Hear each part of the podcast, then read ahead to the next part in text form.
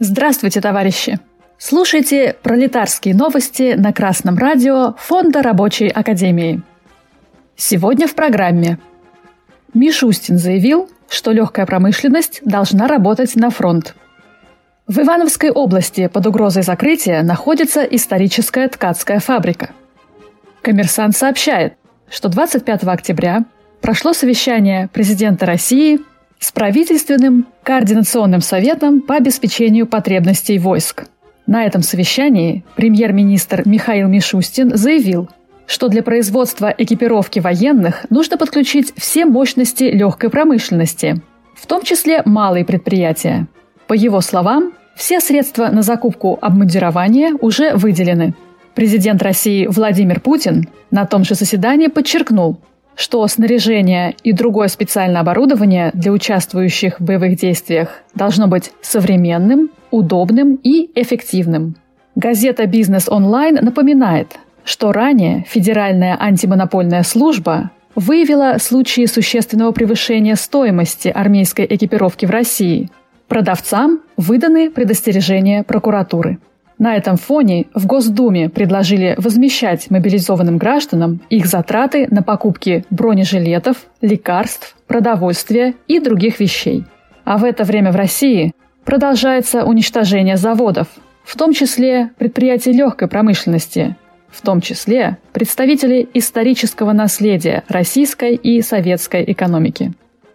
14 октября портал заводы.рф опубликовал новость о том, что с 2023 года прекратит работу фабрика «Томна» в Кинешме, Ивановская область. Ткацкая фабрика «Томна» – это одно из старейших предприятий Ивановской области.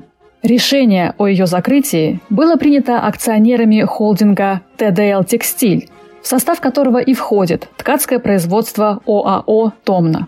Решение акционеров доведено до персонала предприятия в ходе общественного собрания коллектива 5 октября. Кинешемская ткацкая мануфактура была основана в 1879 году. В дореволюционное время фабрика была одной из самых успешных в регионе. За высокое качество продукции она получала золотые и серебряные медали на специализированных выставках. Во время Первой мировой войны за счет военных заказов ее прибыль выросла в десятки раз – После революции фабрика была национализирована и стала Красноволжским хлопчатобумажным комбинатом. В советские времена он оставался одним из передовых предприятий Ивановской области. Его продукция отмечалась на международных ярмарках и конкурсах, пользовалась большим спросом как на отечественном рынке, так и за границей. Даже после приватизации в 90-е годы фабрика продолжала оставаться на плаву и по-прежнему получала высокие награды, приз «Золотой глобус» в Дании и «Золотую звезду» в Мадриде. Однако, несмотря на все это, рыночек порешал, и акционеры холдинга ТДЛ «Текстиль» посчитали, что фабрика Томна не имеет шансов на преодоление финансовых проблем. Оказывается, предприятие оснащено слишком старым оборудованием с низким КПД и высоким уровнем энергопотребления – Кроме того, продукция фабрики не выдерживает конкуренции с более дешевым текстилем из Узбекистана. Теперь работы должны лишиться 470 человек, в том числе более 10 трудовых династий. Часть из них при желании смогут перейти на работу в новолокское предприятие «Нафтекс», которое входит в тот же холдинг ТДЛ «Текстиль». Две сотни сотрудников смогут пройти переобучение, однако остальные будут уволены. 24 октября информационный портал «168 часов» сообщил, что с работниками Томны встретился представитель холдинга ТДЛ «Текстиль» и сказал, что вопрос о закрытии производства приостановлен на срок полгода или год, либо до снятия напряженности в стране. Это очень хорошо, что в последний момент по какой-то причине одно из старейших текстильных предприятий России избежало уничтожения – Хочется надеяться, что это произошло именно в русле обновленного внимания государства к легкой промышленности. Однако мы не знаем, так ли это.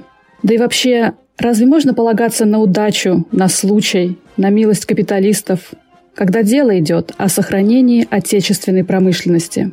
Особенно в наше время, когда идет специальная военная операция, и промышленность должна работать как на фронт, так и на тыл – Рассуждения нынешней буржуазной власти напоминают Маниловщину. Манилов, персонаж поэмы Гоголя «Мертвые души», предавался мечтаниям.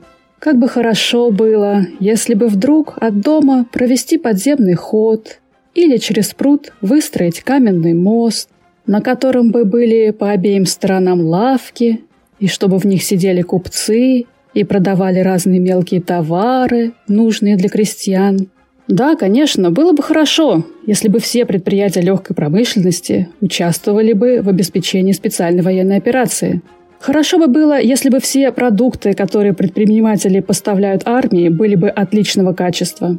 Было бы хорошо, если бы капиталисты не поднимали цены в 4 в 10 раз, когда они заключают оборонные контракты. Однако этого не будет, пока у власти стоит буржуазия. Потому что ворон ворону глаза не выклюет. Буржуазное государство заботится сначала об интересах капиталистов, а потом уже об обороне страны. Рабочие, организуйтесь в сильные профсоюзы и защищайте ваши предприятия от закрытия. Забастовочные комитеты на отдельных заводах смогут затем объединиться в городские советы и тем самым приблизить возвращение советской власти в Россию. С вами была Оксана Побережная с коммунистическим приветом из Орхуса, Дания.